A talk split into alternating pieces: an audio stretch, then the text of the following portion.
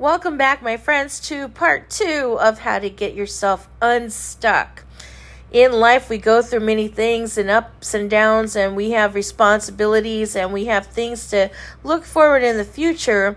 And sometimes we can't quite see past all of the clutter, all of the things that are crowding our mindset, and uh, whether that's financial, physical, emotional, spiritual. So here today, I'm here to bring you the episode of part two of how to get yourself unstuck.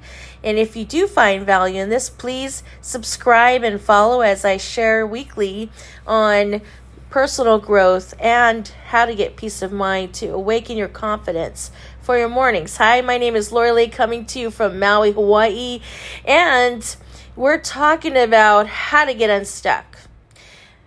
Part two, I'd like to share with you three things. And that is a one, keeping up with your responsibilities. Your children still need your love and attention. Your animals and fur babies alike still need your attention, and there's still bills to be paid unless you're completely debt-free. But if you've got bills like electric, rent, food, gas, those types of things, those are responsibilities, and those are every day, every month responsibilities. So avoid letting the areas of your life of responsibilities suffer.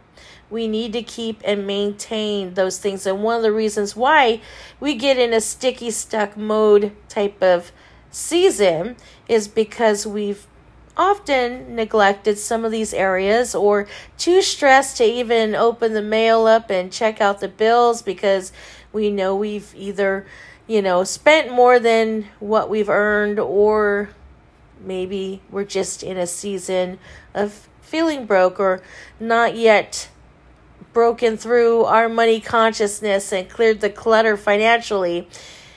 So keep up with your responsibilities no matter what. Once it piles up, it is very difficult to get yourself to manage the responsibilities. Number two is creating a plan for your future, because looking forward to an interesting and exciting future may be the best way to move forward. If the season If your season seems bleak, it's hard to be happy. Allow yourself to be open to the possibilities and create a compelling future for yourself. Then take one small step towards making that future a reality. I'll repeat that. Take one small step towards making that future a reality. That means if you're going to t- take action in anything that you do, especially when it comes to creating a plan, you're looking for the right results. You're looking for some transformation, and most likely transformation doesn't take its place at overnight. So taking small steps, little small steps or small actions lead to big results, hopefully the results that you want. So when you're creating a plan, look for something of interest to you, something that's exciting, because then it'll be the best thing for you to continue to move forward, something that you can um, be happy in any season, in any circumstance. And number three, make a list of all the things that fill you up with gratitude, especially in the morning before your feet touch the ground.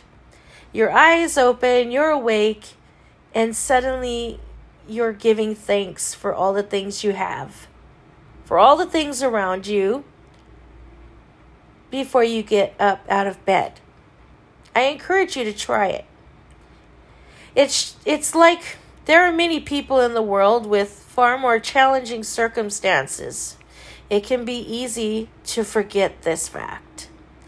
If you think about it, you have lots of things going for you. Make a list and add to it often. Some great things are from the most littlest things ever. One great thing that we have going for us is, and if you're listening to this podcast, you have breath in your lungs, you have life in you still, you're full of life. That is one great thing to be grateful for. You have, if you're driving in your car, you have a car with working working gas, and your car is working and it's getting you to your next place. That is another thing to be grateful for. There were so many things to be grateful for, and sometimes we take those for granted. So in this small inspirational talk about how to get yourself unstuck, these are three other ways, and I hope that you are able to pick at least one of these things and apply it to your life. And if you find value in this content, please share it, and co- do come back again. And as I always say, make it a great day.